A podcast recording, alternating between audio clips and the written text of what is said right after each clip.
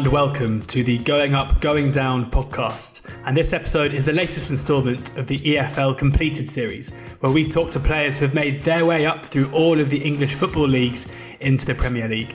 My name is George Elek, and I'm joined by Ali Maxwell for this show, which is hosted by The Athletic.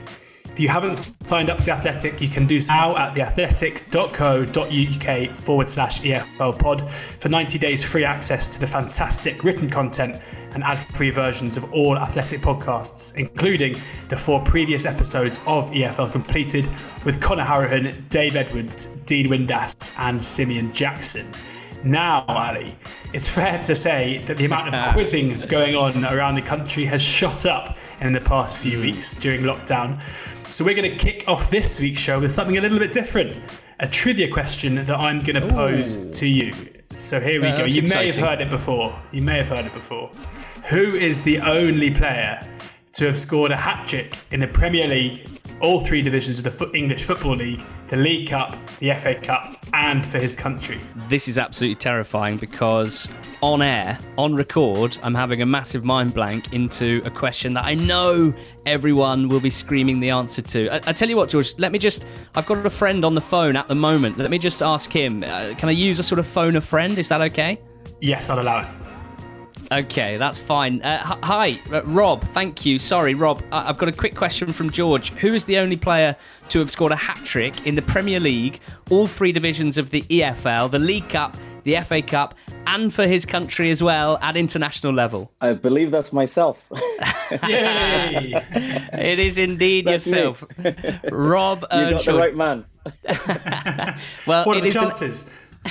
it's an absolute delight uh, to be joined by Rob Earnshaw on EFL Completed. And just based on that piece of trivia alone, even though it boils down what is an amazing career into just one sentence, it also gives you an idea of just how much we've got to get through on this episode of EFL Completed. Rob, we're so grateful that you're joining us to talk us through your journey and your experiences in football. Um, we had Simeon Jackson on uh, last week, and it was brilliant to get uh, an even greater sense of journey. Uh, we're talking about football careers as a journey, but also lives as well. And, and, and Simeon, Simeon, when he was a child, moved from Jamaica to Canada to London, and we heard about how that helped uh, form him as a young person. Uh, yourself, Rob, you had a fair few significant moves as a child as well. Could you give us, uh, to start with, just a sense of your life journey before your football journey?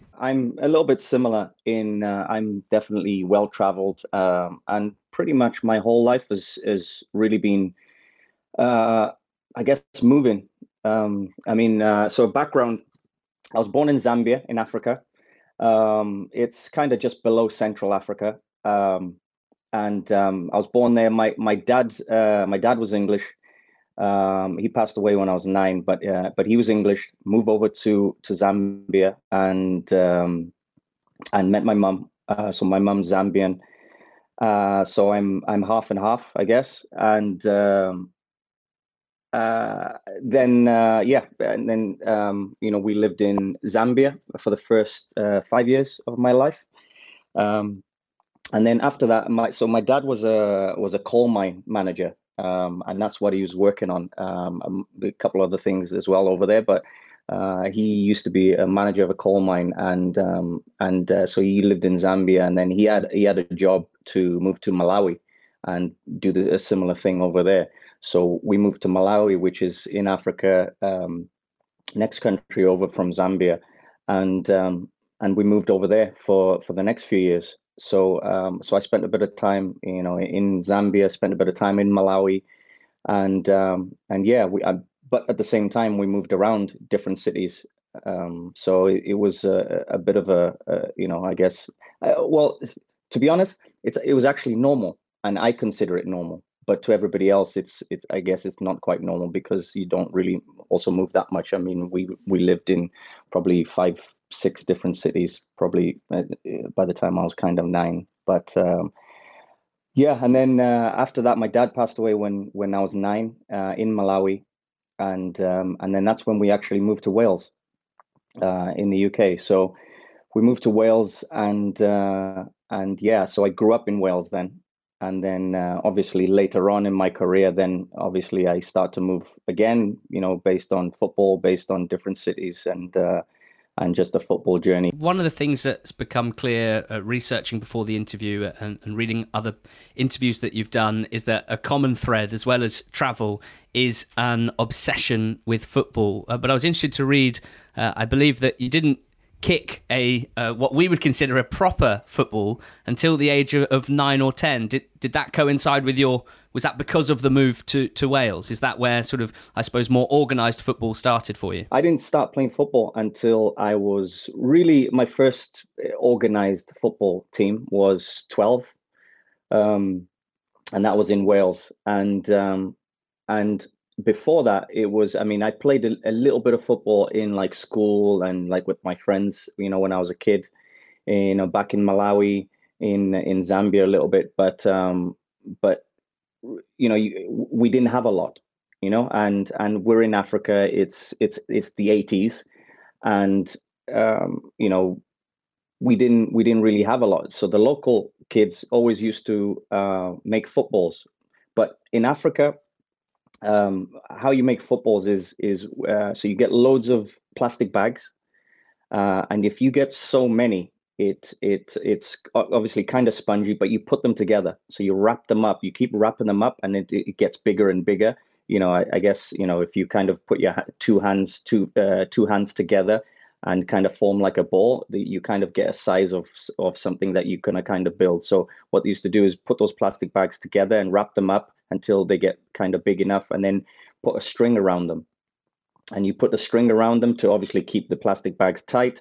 You you you obviously tie it up in a knot and then that's your your your ball. And we used to play with that so i remember that you know up until i was nine we, we were playing with that. It seems amazing given what might be considered uh, to some people a sort of late start in terms of organised football that you do make your full debut for Cardiff aged just 17 and a half. So things moved fairly quickly once you started playing actually, more regularly. I got to correct you. It was actually 16. Oh, no. but it's okay. okay. It's okay. I was, I was, but... I'm only counting, uh, I'm only counting league football here, Rob. Are you counting some, uh, some Welsh Senior Cup appearances? I yeah, I, I, made my debut when I was when I was actually 16, and um, and that's when that's when I first got into the first team and played uh, play played the game. And um, I actually I came on a sub. Uh, my first start was was 17, but my uh, my first time I came off the bench and, and played was uh, I was 16. What happened in your first start in league football uh, in August 1998 away at Hartlepool? It was unbelievable, really, because um, we go on and uh, I score a goal on on my first start, but it was not a normal goal because it was overhead kick from uh, bicycle kick from about you know 15 16 yards in the into the top corner. Just you know from from nothing. It was actually i remember this, this is what Williams happens in films. Coventry it, it, no, it was really. That's exactly it. But the funny thing is, oh, is when you're doing it, and then you that same thought is in your mind on the pitch as you're playing, as you've just done that. and you this is just a film this, this, is what films are and that, that was it that that's it that's exactly what happened i remember it was, a, it was a cross from the right side and it ended up being behind me but i was always used to like in the street you know you're doing bicycle kicks you saw pele do it and you you you're just you're playing you you you do it all the time on the grass whatever you you you know in, in school. And uh, to do it in my first game and you know in that manner and it also flies in the top corner. It wasn't like uh, you know it just kind of went in. It also flew in the top corner and uh, it was just the the perfect way to begin the career and to score the first goal. Despite that amazing full debut, and despite all the incredible goal records in the youth team, it actually takes a few more years until you really broke into Cardiff's starting eleven. In fact, uh, you were sent up to Scotland to Greenock Morton on a short loan. Um, was that a case of the manager at the time? Not really fancying you or having a sort of grand plan in his head that he knew would end up with you eventually bursting onto the scene and, and scoring the goals? How, how do you look back at that time? Because, yeah, you kind of expect after that full debut that you're just from that stage, but that wasn't really the case. Yeah, I mean, listen, I, am 17 and, and obviously smaller in stature than than most at the time. You know, I'm a, I'm a young kid just come through, and it's my first year, you know, being in a professional football club, and I'm still building. And you you you have uh, you have you need that time to to to build yourself into the the stature, the balance, the weight, the the the strength that you need to play professional football.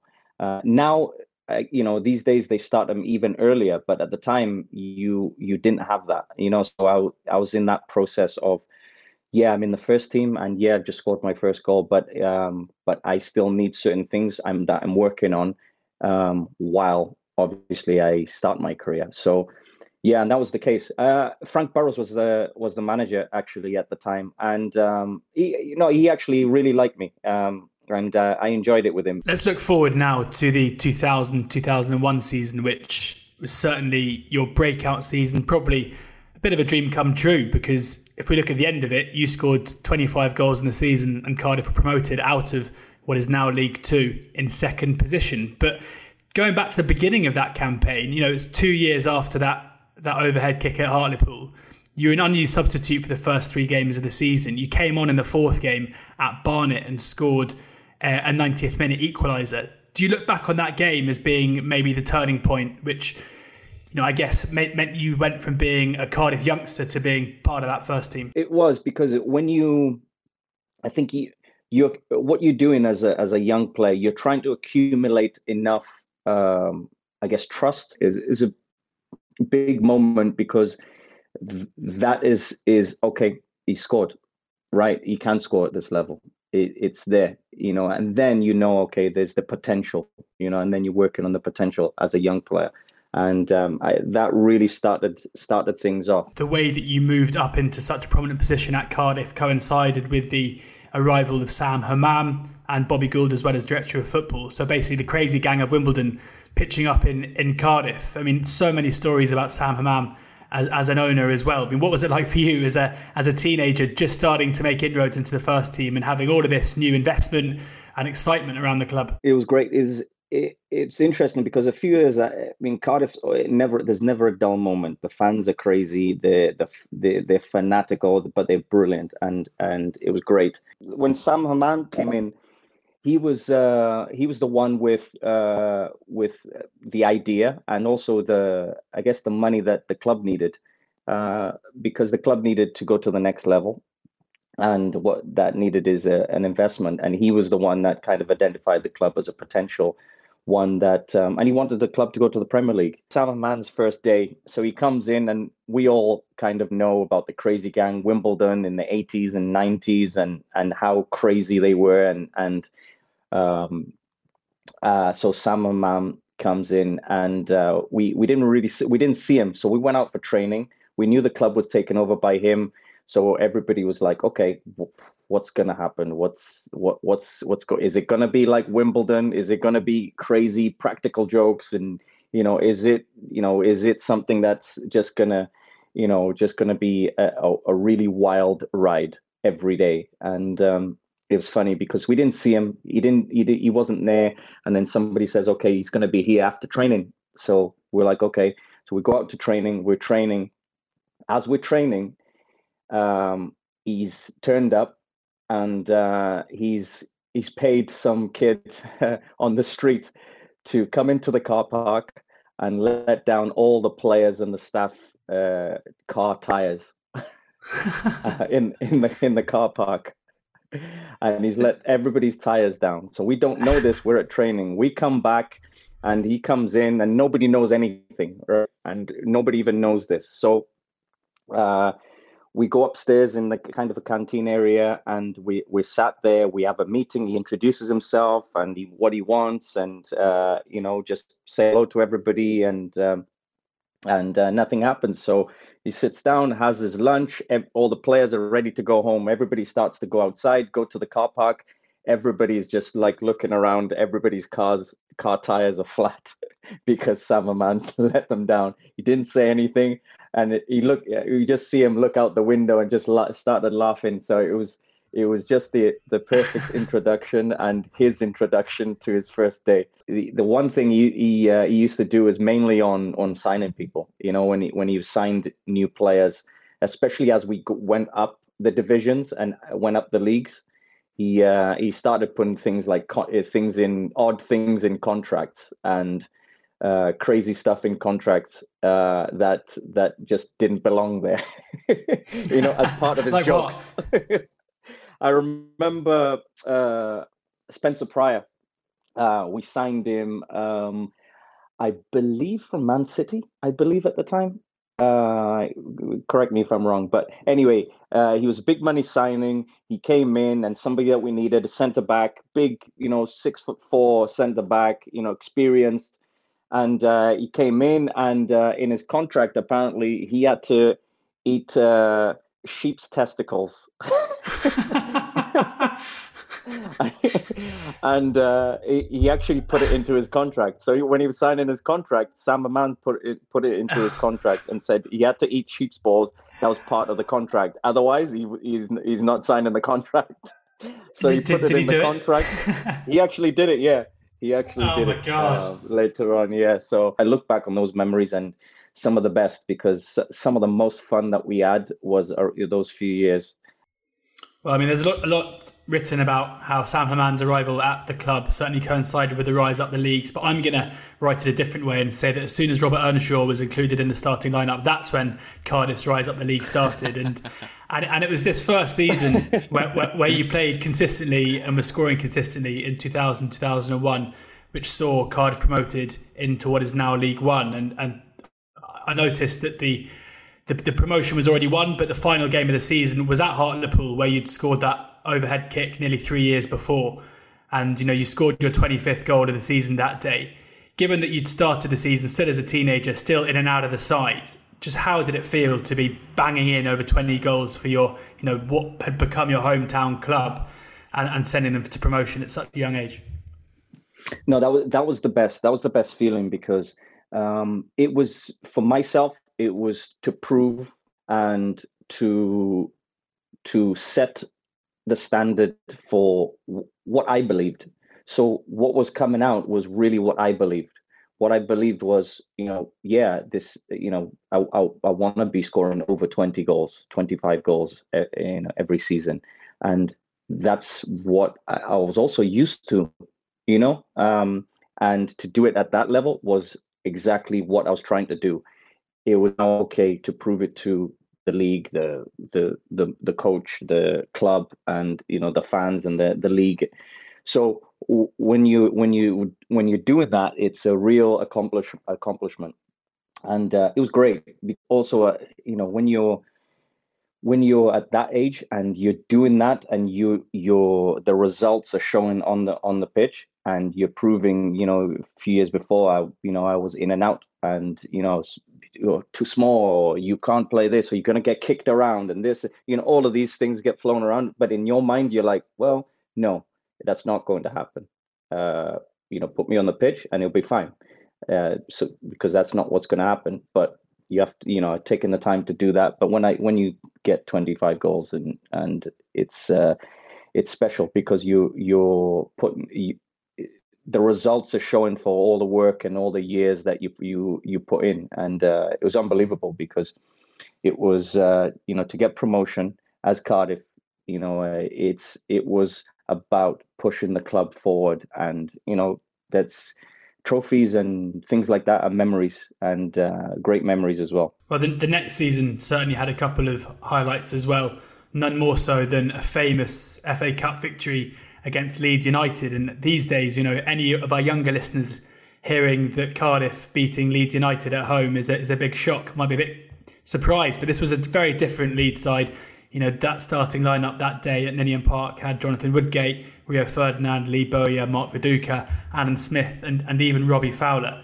Uh, I know that you didn't score that day, and I've seen some quotes from you saying that that's maybe been a little bit of annoyance for you. But just looking back on that day, again, as a young striker, being able to come up against that caliber of player and, and the size of the club that Leeds were at that time and send them home packing, how did that feel? Well, there's something really, really special when you play against the best players, and there's there's a real difference. Um, when you you know, in in in that moment, you're playing against the very best, the top top players in you know some of the best players in the world, but the top top players in in, in the Premier League. And I believe Leeds were actually top of the Premier League at that moment, and um, and obviously because you know they were playing Champions League. They were they were they also signed they were signing the best players around. You know re, you know playing against Woodgate, playing against Rio Ferdinand, playing against Ian Harte was one of the best left backs. And you got the England midfielders. You know David Batty's playing and Robbie Fowler. I mean, what a great player. Viduka. You know, so it's you look at the Leeds team and you're like, wow, this is a an all star. I mean, it was something very very special but we also wanted that we wanted to test ourselves against the very best and what ended up that day was one of the best days i mean i think it's going to live forever in in cardiff uh, city history because even to this day it's one of the first uh, things that people talk about. Um, and it's interesting because I didn't score, but it's probably also one of the most talked about games because I remember playing against uh, Ian Harte and I was playing right, the right side, almost the front three that we played on. I was playing on the right side, and it's really one of the first times where I played on the right uh, on the right side. And we changed it for that game. I don't know why. Um, but it was just a, a, change. So I play against uh, Ian Harte, was one of the best, and uh, I remember just um, be like right okay this is this is the the the highest level. These are the the top these are the top of the premier league. So you you have to play well. And uh, i just remember from the first minute i was going to run at him and i was going to use my speed and i was going to I, was going to be non-stop through the game. And every time i got it uh, i remember graham kavanagh our captain as well because he knew ian harte as well.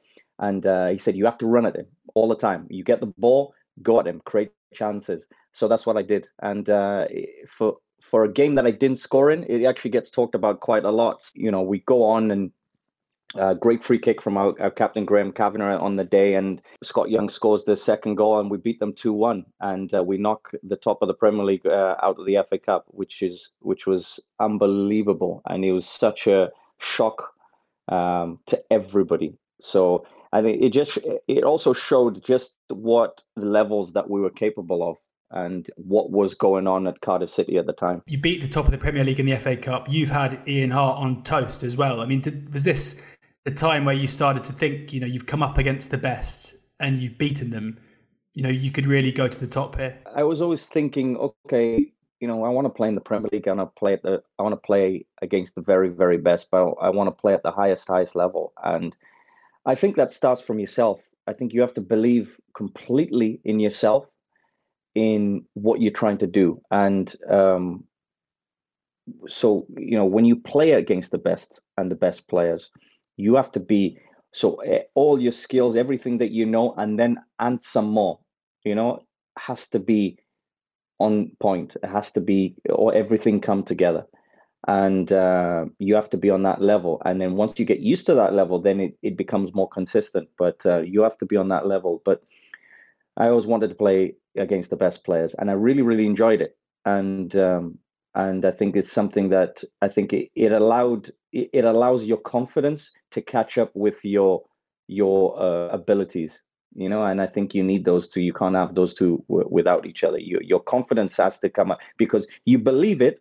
but you also have to when you show it it, it almost you're telling yourself and you're proving it to yourself as well and that gives you even more confidence. And that's how you see you know certain players they jump up you know in different levels quickly because you know once they start to feel it and you feel in that moment and you can do it then you can you you your your confidence is coming with your skills. You play against the best ian harte at the time one of the best left backs in the whole premier league it gives you confidence.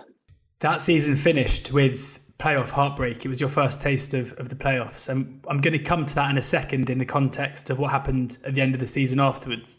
But the 2002 2003 season, I mean, on my notes, I've just written, wow. Uh, and I think that is apt given you know what you achieved personally in terms of goal scoring for Cardiff. You scored 31 goals in the league, you scored 35 goals in all competitions. You had a strike partnership with Peter Thorne where you played 55 games each and scored over 50 goals combined. You scored three hat tricks in the season.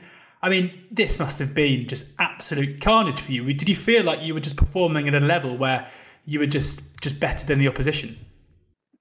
Yeah, it's it, it was interesting because it was tough. It, it, was very tough, but we were we were confident. We had a good team and we had good players. Um, and uh, funnily enough, that core of that team ended up uh, quite a lot of us actually went on to play in the Premier League later on. Um, but you've got to think, okay, at this time we're trying to prove ourselves. We're trying to go up uh, the leagues, and um, the the the best thing was was just um, and the interesting thing is, at the beginning of that season, I actually didn't start. Um, I started on the bench as well, and at the beginning of that, it was about um, you know, it, it, you know, I, I, think I missed the first you know four or five games or something. I was on the bench coming on, um, and it wasn't until I scored. Um, we we played in the in the League Cup, and I scored a hat trick uh, uh, Boston and then that's when everything kicked off. That's when because I scored a hat trick and I, I, I needed to prove to the manager that you know I wanted to play and and I should be playing.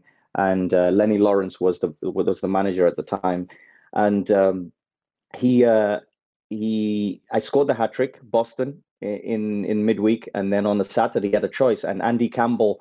Uh, who played at Middlesbrough, played played in the Premier League, just got signed, so he was playing the first few games, and then it was a choice between me and him. And uh, and because I scored the hat trick, Lennie then put me in, and um, really from that moment on, it was it, I was it just felt that I was just uh, hit this different level. And I think the best way to to to to say, I mean, I think I scored something like eight or nine games in a row. I can't remember because it was. It, it's funny because there was. I call it like a almost like the, the it's like a Zen moment it's like uh, I don't know. It's it's like in the Matrix where you know Neo just realizes he's the one. you know, I don't know. It's kind of like that where I scored the hat trick against Boston, but then after that, it was just every game. It was I was going to score, and I scored again, and I scored again, and I scored again. And I, I just went on this crazy run of scoring goals, and everything, every type of goal uh, you know, from outside the box, from left foot, right foot, tap ins, like all just different angles. I was in the right place at the right time. And it just, uh, it, it was amazing. Um, but it was great because we also had a, because we had a good team and that created chances, it allowed me to, to be in that zone. And um, that Zen moment is when everything you practice kind of comes together because almost like, uh, there was at times where I was playing and I was scoring goals, and it was almost like automatic, and it was almost like uh, like you're watching yourself do it. it. It's it's hard to explain, but it's almost like subconsciously it's just happening, and there's there's games where you're like, okay, how you know you scored this goal, you scored that goal, and you're like, well, how did you do that? And it's like, I don't know, it was almost automatic and that's the feeling that's what was happening it was incredible and uh, the funny thing is i scored 34 goals and the record at cardiff was was 34 i believe at the time and uh, it went to the last game of the season. To break the record i had to score in that game. And i i remember we we were already in the playoffs. And i remember lennie as the as the manager says to me he says uh, uh, you know i'm going to put you on the bench because we've got the the playoffs start next week so I can't have you injured, you know, and I've scored 34 goals and I'm thinking, no, Lennie, I need to play. you know, the, the the the record for the most goals in in Cardiff's history is, is 34, I believe, and I need to score today to to break the record. So that's the only thing I was thinking about, and uh, and that was that was what was on my mind. But I was like, yeah, I understand, you know, because I had a great relationship with Lennie. He was, he was brilliant, but I understand the situation and uh, no problem. I'll be on the bench. And uh, I remember he uh, he brought me on halftime because the game wasn't going so well. So he brought me on halftime, and I was like, right, I've got 45 minutes to break the record here, and uh, and luckily, you know, I got a chance and scored the goal and, and broke the record. And it went to the last game of the last game of the season and I broke the record for for that. But that uh, personally that was a, a great achievement because I also you know I, I I lived to also score goals and and but also break records and hat tricks and and get because you you want to do your job in the most effective way and in the best way and and um, you want to be at a, at a high level. And uh, that's what my mentality was. And yeah to do it on that day and the last game and how the game went and you know it's uh, it was special because it was tough. It was a tough year but I loved it also. I mean, what a in such an enjoyable season, you know, because not just because we scored goals, but we were doing so well. The, the the people that we had in the dressing room, the players that we had were good, good people, and um, you know, uh, not afraid. Uh, big, big characters too. Not afraid to tell you exactly, you know, what was on their minds and what was happening, and whether you were playing good or not. And you might have just scored, but you gave the ball away and they'll tell you in in a, not a nice not the nicest way but but you appreciated it because they were driving you to do more. And uh, that was part of it you know the competition we had in that dressing room was high. And i think that contributed towards me scoring that many goals. You finished the season in sixth position, and it was a consecutive playoff campaign. Uh, the season before, I mean, it, it, looks to me like it must have been absolute heartbreak where um, you played against Stoke over two legs. You scored the opener in the away leg, and when you were subbed off in the semi-final second leg in the 88th minute, you know you were on your way to the final, and then Stoke scored in the 90th minute to full extra time, and then again in extra time to to win the tie. I mean, to be coming off the pitch thinking you're going to the final how much did that influence and to spur not just you but the whole team on to ensure that next time round, having been through that disappointment, to make sure that you made the playoffs count? That was that was one of the big, just kind of I guess disappointments uh, because we we just felt that we were good enough and we felt that we did enough, especially Stoke at the time where you know a top top team with with very strong players and uh, just felt that we we were good enough and that was the moment and uh, to be you know so close and to to lose it was devastating. And i remember just so such a, a so down about it you know and everybody was and it was such a disappointment. But i think the the best thing is that i think the reaction after that going forward because we were so disappointed so we were so low so just felt that you know how the seasons were going how we were playing we deserved it. But it just wasn't it wasn't to be. And i think the reaction and and to go from that into then going forward was uh, i think one of the one of the best things. I think it just it helped us because i think sometimes those disappointments help you to move things forward and it helps you to go to a different level. And um and that was the, what was happening. And it was uh it was something that we knew it drove us because we went through it. And uh and I, I think it definitely helped us. So your goals rob help fire cardiff up from what is now league two into the championship. And your one and only season at that time for Cardiff at that level was, was pretty successful again individually. Uh, Cardiff finished 13th, which is obviously a respectable uh, place to finish in the table after coming up through the playoffs, but you stole the show individually with 21 league goals and 26 in all competitions. And fair to say, a few clubs started to circle. I'm seeing, you know, seen articles mentioning Celtic, Fulham, Charlton, Aston Villa, and Sam Hammam himself said that uh, they would hang me in the city centre if he was sold. And, and, it wasn't until a couple of weeks late into the season, actually, that you did uh, make way, and you were sold to, to West Brom. So I mean, were you were you keen to, to move on to try and play at a higher level? Was it a difficult decision to make, and were there other clubs that you that you nearly moved to at that time? In all these different clubs where we're looking because you know I scored you know 35 goals one year and then 20 over 20 goals the next year doing it at the international level as well the decision was, was tough but in the end it was about okay do I want to play in the Premier League? And that was the question I asked myself: Do I want to play in the Premier League or not? And you know, at the time, you had some of the the greatest players that have played for played in the Premier League playing. You know, you every, every team had a superstar, a, a great, a, a, Premier League great on their team, and that was the level. You know, and um, you know, remember we even at one point.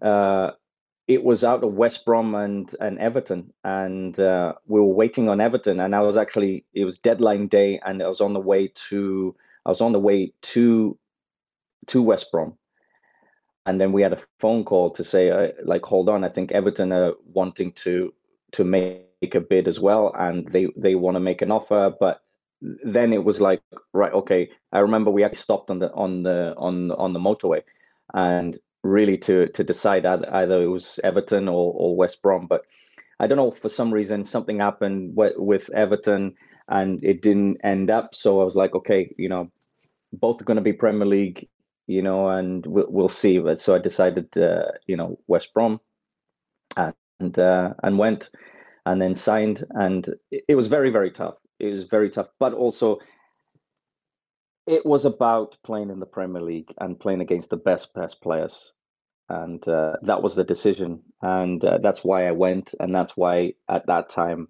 uh, it it it just you know it felt like the right time.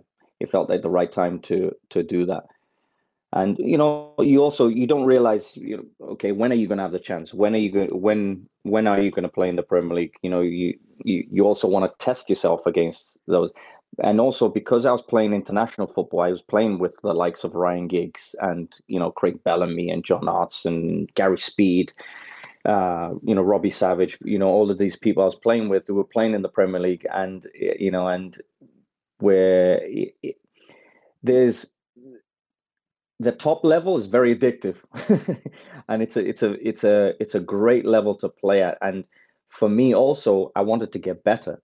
And it was about learning to get better. And when your competition is the best you automatically you know can get better. And i had that mentality to try and test myself there but also to build myself as a as a person and as a player to learn and to be to be at that level and to reach those levels. And that's why i went rob it's i think uh, about six years after traveling up to hartlepool and making your league debut for, or your your first league start, I should say, um, for Cardiff. Uh, then you make your your Premier League debut uh, away at Anfield, uh, aged age twenty three.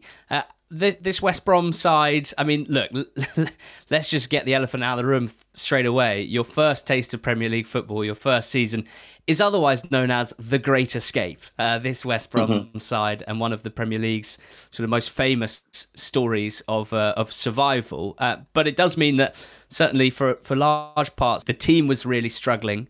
Uh, and I'm interested. You know, it sounds like you, you you're fairly you had been quite reflective about the art of goal scoring, about your own uh, role as a goal scorer and how to adapt and, and, and what it means to be a goal scorer. What we'd like to hear is how did things feel in terms of the quality and speed of the game at that level in the Premier League, and how did it impact you and how you sort of perceived your role as a striker and how you developed at that time? This is Anfield with you know the likes of Steven Gerrard and Xabi Alonso and and you know great players, you know uh, Carragher and you know all of these all these players are, are playing, and um, it it was it was something that you're like, okay, what's it going to be like? Um, and also, I also want to carry on what I've been doing for the last few years. I want to carry on at this level. In, in my belief, it, it it was it, it was that and and because I was playing international football, I got a real taste of the levels and the speed of how it how it was going to be. Because at this at this moment, I already scored you know the winner my debut the the winner against Germany um, before the 2002 World Cup. Uh, I already played against some of the best players and and and you know the, we played Germany. We we we beat them. We played Croatia. We played uh, lots of teams. We played Italy. We we played against the, some of the best players in in Italy. So the the speeds I, I kind of understood what it was going to roughly be like, but in a league form at Anfield in the in the in the Premier League, okay, what what's it going to be like? And I think, you know, I think uh, as soon as I played the first few minutes, I was like, yeah, this is not a problem. I think it's going to take me a few games to get used to it, but but this is great, and and this is this is this is not a problem, and and um, you know you want to build that, and you want to play well, and you want to play more games at that level. I think the speed, the the speed, things like speed is the is the instant thing that hits you. I think the speed is much faster. I think uh, the speed is real lightning quick, but the quality, I think the quality is what hits you the most. Most players, um, everybody can pass, everybody can move, everybody's you know they're smart, clever players, but I think the quality, you know, for instance, uh, you know, we're playing Liverpool at Anfield. Uh, Steven Gerrard uh, is playing and he's unbelievable. I mean, his movement to get the ball, his passing, he's getting the ball and nobody can get the ball off him. And, and he, he, turns and sprays the ball to his uh, to to the right hand side with his left foot. He he turns, he sprays the ball to the right side with his right foot, and it's just like crazy high level passing. And then um, and I remember he got brought off uh, t- towards the end of the game, and uh, Xabi Alonso comes on and he t- he takes it up another level, and it was it was almost a, like a clone. And he, I remember he coming he comes on, and uh, there there was a there was a pass. I, I think it was Torres, um, but but I was I was admiring the pass too much. He got the ball. Um, one of his you know first two two three minutes, he got the ball in the in the middle of the pitch, and he's kind of looked up. He's looked to the right, but he's made this pass on the ground from for maybe 40 yard pass with his side foot. But I remember the it was like the ball cut the grass the whole way until it reached the destination. and it was unbelievable. But the, the interesting thing was this pass, even to this day, I still think it's not on. It's it's not on. you know, and this pass was between two players who were only probably maybe eight yards apart. And he's put the ball right in the middle between the two on onto the striker, and I was like, wow, okay, that is the level. But the best thing was, I was like pure appreciation for that because I was like, that is the level. That is exactly why I've moved. That is what I want to play up against because th- that is that when when that level becomes normal and you you play enough games to at that level your level goes up and that's what I w- wanted and that's the challenge that I that I wanted to play at. But it was great. It was it was great. I mean we lost the game 3-0 but there was such an appreciation that wow that it just made my Premier League debut. It's Anfield. Yes we lost but that we're playing against some of the best players that have played the game and this is the level that you want to be at. What about sort of personally and, and I guess more psychologically than in in in pure on pitch terms. You've from obviously being just the golden boy at Cardiff, the team that you've um, sort of started your career at, unbelievable goal scoring record, and coinciding with great success to under big pressure in a in a Premier League relegation battle, and certainly in the first half of the campaign in a team that was really really struggling. How did that difference in, I guess, more on the mental side, how did that impact you differently, and how, how did you have to adapt? I think I think adapting was, um, you know, for instance, it, it was. It, I I felt that you need. I needed the same support that I had with, with the Cardiff managers, and uh, I think remember Gary Megson at the time, and it was it was tough because he was very ruthless and he was you know not caring almost, and he um, I remember thinking, hey, like you know I'm your player, you know we you also you want me to score goals, so you know allow that you know and uh, it, so those things i think is is tough.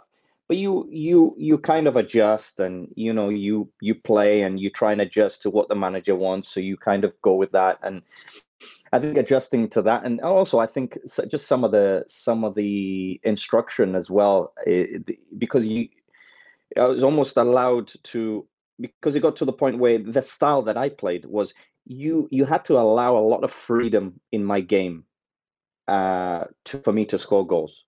You know, you you you have to allow that imagination and sometimes doing things out of the ordinary and and sometimes you will lose the ball, but overall you're going to get a consistent goal scorer, and that's the style. And uh, when I went to West Brom, it was like.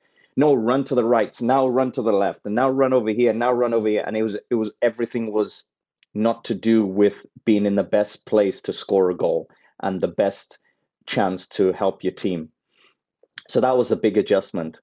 And um, and I think adjusting to that, I think mentality wise, I, I, had no problem because my confidence was well i know i can score goals at this level. I've scored at international level. So it's not a problem. I know what i'm trying to build as a career and uh, what i'm trying to do on the pitch because this is what i what i do. I'm uh, I, I, score goals. I you know the, that's what i'm trying to do. So i think but it was also adjusting i think the the thing you adjust to a new teammates more because you don't know them you don't know how they play they don't know how you move you might make some movements I remember sometimes you you make some movements and they don't see you because they're not looking up. At Cardiff, I was used to that. You know, I, over time we built relationships where you know you made a little movement. I'm gonna move here. You sometimes you got to the point where you, they you know you just moved and the ball arrived. And then sometimes at West Brom, you know, playing at the high level, it didn't arrive. And I was like, eh, like you had to take time for that. That takes time. And I think the club wasn't ready also the club wasn't ready at that time. I think that's why we struggled for the first uh, for the first half of the year, and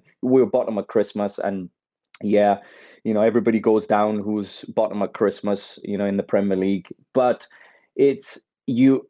What we tried to do and what we wanted to do was change all of that and create history. And listen, it ended up that we go into the last game, and you know, by some luck and however it happened, you know, we we we get a point at Old Trafford in the second but last game of the season, and then the last game of the season we we win the game and we got four points from Man United and Portsmouth, which at the time was was unthinkable, and we stay up in the Premier League. But I think the biggest thing with that was a lot of lessons but because the club wasn't ready and the team wasn't ready and the tactics wasn't ready and and so many things that we were we needed another couple of years really to to build as a as a club and players.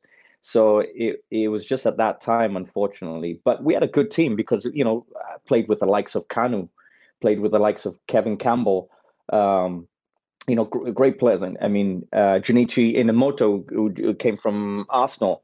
And you know good, good players, and um, we had a good core of a team. But you know, I think just everything else around because I'm just having good players is just not enough. You need the tactics, you need the training, you need all of these other things. You need the the the the, the club, the culture, the, the, the team, everything to be to be coming together. But it, it, it was just uh, we had a good team spirit. We had good people, good players.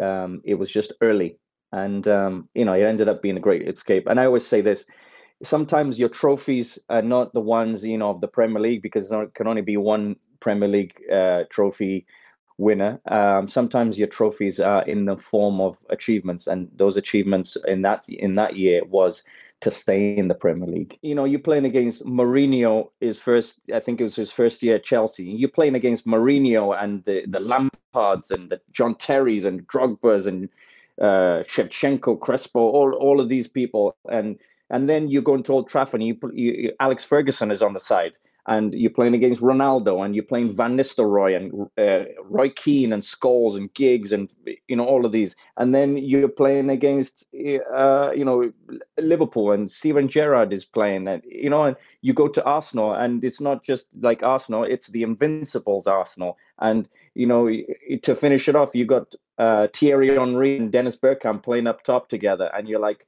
oh, wow, that's that's as high as you can get it, you know. Mm. But it's that type of level, and and it was difficult, you know, because it's that that you can't get it any harder than that. You've very modestly mentioned a game at Old Trafford, the one-all draw. You scored the penalty to equalise to get that point. If if West Brom had lost that day, relegation was was assured. Uh, and of course, the team that you had supported growing up as well. So that was a big moment. But I've got to ask about the Premier League hat trick, uh, off the bench no less, which was a huge victory for West Brom in this great escape against Charlton uh, in mid March. Uh, of course, you'd already scored a hat trick in League Two, in League One, in the Championship, in the FA Cup, in the League Cup, and at international level. Be honest, did you, as a goalscorer, know that you were a, a Premier League hat trick away from having a remarkable and unique record? Do you know what? I never had a clue. Not one clue. Didn't have an idea. Because I think myself, it was I want to score as many hat tricks in my career as possible. And sometimes I'm not thinking whether it's uh, it's in this league or it's in this cup or it's at international, or it's or it's Premier League. I'm just trying to get as many as possible. So it's funny because um, so the moment I found out, so we play Charlton away, and it's a big game because we need to win, and West Brom we need the points to stay up. Uh, and you know, I, I, come off the bench, and I remember being so disappointed during the game or before the game because I wasn't playing because I felt that I was playing well enough, and whatever tactically the manager changed it, whatever the reason.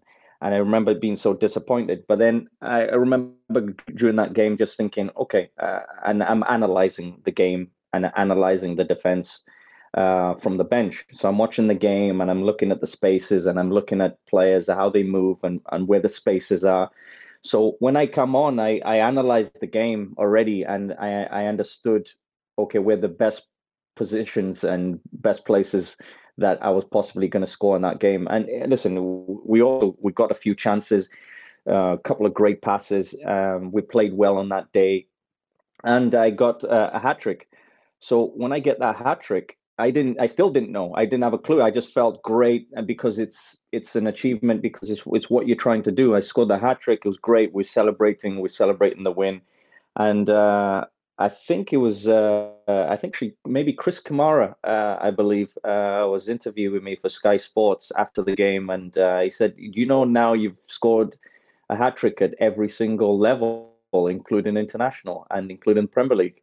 And that was the, actually how I found out because I wasn't keeping score of where it was and and which league, uh, and even actually the record, which ended up you know still stands to this day. So I did not did not know, and that's that. That's how I found out with the interview, and um, it's because the actual art and the actual uh, you know producing the the hat trick is the most important thing, and uh, that's the that was the focus. And uh, I mean, it was a great day and great great moment, and uh, uh now I can appreciate it. You know, and now I, especially when people ask me, you know, everywhere, all over the world, this this question comes up, and uh, it it is something very very nice. And uh, you know, I'm humbly very very grateful because you you want to leave your career with something that's you know seen as a high level seen as a and recognized as something that you did very very well in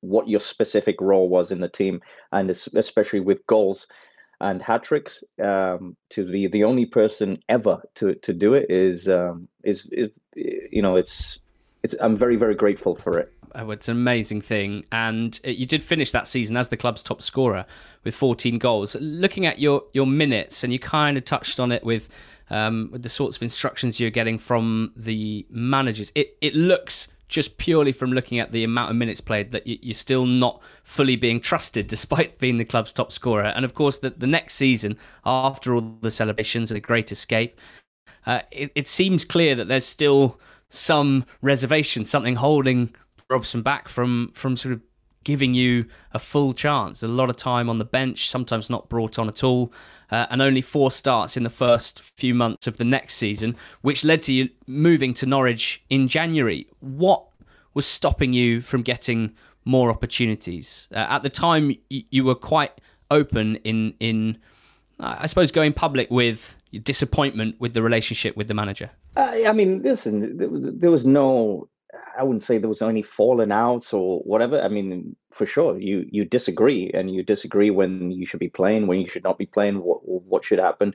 Uh, but all all in the manner of to to be in the best position, but also to be um, going in the same direction and, and going in a good direction. That's the key. Good in a in a good direction. I think everybody understood that uh, we had a good some good players, but you know, I scored 14 goals in the Premier League, and uh, you know, I think that kind of sp- spoke volumes, and that was the reason why I felt that um, you know could have played more and should have been playing more, um, and I think uh, it just got to the point where I wanted to play all the time, and uh, I was looking for the option for somewhere else, and uh, Norwich uh, came in at the time, and I just thought, oh, what a good club, good place, uh, and I, I, I just like the the the idea of going to a club like that, and uh, and also to, you know, to to play and do well, and uh,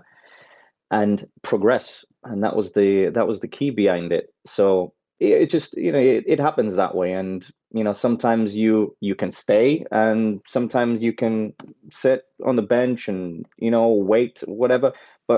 It just wasn't for me. You know, I you know I was also impatient at the time, and I wanted to play, and I just felt that uh, that that rhythm of scoring goals you i i needed i needed that to needed that rhythm and that rhythm comes with being allowed to play allowed there's going to be certain minutes you can't score every minute of every game but there's going to be certain moments where you know maybe you don't play well but the next game no problem because you know consistently what do you do? You score goals. Okay well consistently there's going to be a few games where that doesn't happen. And um, and overall it, it will happen. And that's the type of uh, questions that i was asking and that's what i needed. And like i said the style that i played you needed some you know and and you know sometimes things might not come off because that's football. That's that's what happens. No one plays well all the time and your team is definitely not winning all the time.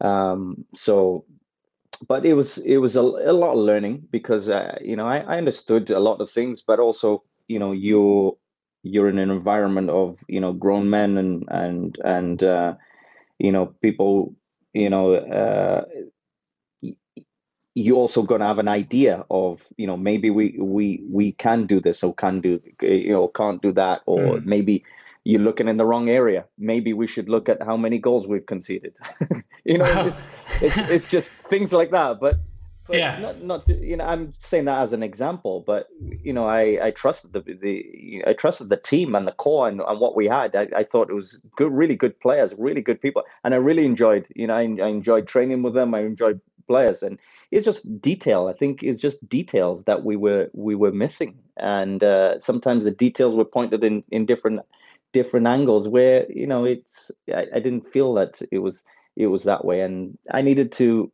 to to move to go play and play and stay in the national team and compete in the national team because I felt that uh, I needed that rhythm and uh, and that was important for me. Well, you, you definitely found that rhythm with your next move where you scored 27 goals and 47 appearances in a really prolific spell at Norwich. Because of time, we can't look into that too much, but it earned you a move to Derby. Uh, you were Derby County's record signing at the time, back in the Premier League where you wanted to play. Uh, Billy Davies brought you in, but it's fair to say things didn't go to plan at Derby. Uh, that Derby side finished with just 11 points. You were in and out of the, the, the, team for the whole campaign, and it's the only club in your career looking through it, especially at this time where you hadn't been a success, where you hadn't scored the goals that, that, that you went in there to do. So, how tough is it looking back on that, you know, that infamous, I guess, season at Derby? Um, do you know what? I always look at it as um, in this way because the I don't I don't look at it as like um, it was it, it was this perfect scenario. It, in fact, it was the opposite. For, I think for a start, the club wasn't again. You know, I think we were West Brom wasn't ready, but it was building towards being ready to be a Premier League team. I think when when I went to Derby, it was nowhere near and it also wasn't looked to go to the next step you know it wasn't looking to to progress forward and i think it just there was a lot of things happening inside the club that really affected things. There was a lot of players there was a lot of coming in coming out players sold and players coming in going out and and and playing and not playing and so many changes that it was like what's what's what's the club direction? There was a lot of confusion i, I felt that at the club. And that's why I, I, look at it and sometimes you know sometimes things are out of your hands. Uh, and that's how i look at it because you know yes you you you want to play well and do these things and everything like that but there was a lot of confusion with with so many things so many areas including on the pitch. So it, it was only you know it was only natural that you you're not going to be in the best place to do well as a team you know or as players you know never mind you you know you you need to put yourself in on on a platform to to be the best or to be in the best position possible for you to play well and we were playing against some of the best players. You know, again, we were playing against some top, top world class players, and you cannot afford to be uh, not ready or there's confusion in the club. Nobody knows what's happening here, there, and everywhere. Who's playing, who's not. You know, players getting sold, players leaving, players coming in, and you know, so many things so, and that's actually why we left. And a lot of players left after that because it was just, I think it, it wasn't in the best platform to to be playing well in the Premier League and winning games. And um, that's why I left quickly. A lot of players left quickly, um, and why I moved to uh, Nottingham Forest. So, Rob, you completed the EFL and scored a lot of goals in the meantime. I mean, after the, uh, the the length of this interview as well, you went on to Forest, as you said, and had another prolific spell there as well, and just a brilliant career starting at Cardiff, and then of course your time in England, except for a short span at Blackpool, ended at Cardiff as well. But we've absolutely loved speaking to you about your career, about you completing the EFL and all of those goals. Uh, so thank you very much for joining us. But just before I let you go, I have to ask you about a tweet four days ago, Rob, where you tweeted, There is zero evidence that today is Sunday. We are all kind of relying on the fact that somebody has kept an accurate count since the first one ever. Now, I know that we're all going a little bit stir crazy during lockdown, but I absolutely loved this, and I'm here for this kind of lockdown philosophy. Uh, and I would certainly subscribe to any kind of theological blog that you were to write, Rob. Can you, can you just kind of talk us through where that one came from? Well, uh, there's there's there's a few uh, actually uh, classics uh, that uh, always get reminded. so it's it's funny that you you say that. Um, I just, I mean, listen, uh, I'm a, I'm, I'm a free thinker, and uh, I'm within that. You know, it's, I'm not, uh, I, I'm not a conventional uh, thinker. So I think at times, I think things that are outside the box and things that, uh, that I think, you know, sometimes obvious, but sometimes, you know, a little bit of a, I guess, makes you think, makes you put you on, on, on a different open your eyes a little bit and open your mind a little bit. And uh, and sometimes I, I, guess my twitter reflects that and some of the things. I, so it's not just a you know a lockdown thing. It's uh, it's a life thing i call it. So i think it's uh, it's something that uh, probably won't stop but i have uh, a, a, few other ones that uh, that uh, always get uh, brought up um, uh, from my Twitter. So it's certainly not a new thing, uh, Rob. Anyone who, who's followed you on social media for best part of a decade now will know that, that you've got you got plenty of, of depth to your thoughts on occasion, including just before we really do say goodbye, one that really got me thinking about my work and friendship with my co-host George, where you said friendship is weird. You pick a human you've met and you're like, Yep, I like this one and you just do stuff with them. That is what George and I have been doing for about 15 years since we met aged age 10. So that really got me thinking. Um, uh, thank you so much. The the the depth of your answers and explaining your journey and your career. It has been an absolute pleasure for us, uh, Rob, and hopefully uh, you've got a little bit of something out of this this this hour or so of reflection as well. Thank you so much for joining us on the Going Up Going Down podcast. Thank you. Thanks for having me. Appreciate it. Well, you are one now of a growing series of episodes of EFL completed. All, all of them can be heard on this podcast feed. Please, listener, do subscribe to the Going Up, Going Down podcast. There's plenty more where this came from. All of the Athletic's podcasts are free on all podcast platforms. They're also available ad free if you're a subscriber to the Athletic's site and the app. All sorts of written content on there, both football related but American sports as well, if that's your bag. If you're not a subscriber, there's a chance for a 90 day free subscription, a free trial, I should say, if you subscribe by heading to theathletic.co.uk forward slash EFL pod. That's EFL POD. You'll get a 90 day free trial and you can give it a good go. Please join us again next week on the Going Up, Going Down podcast. And thanks again to Rob Earnshaw for joining us this week.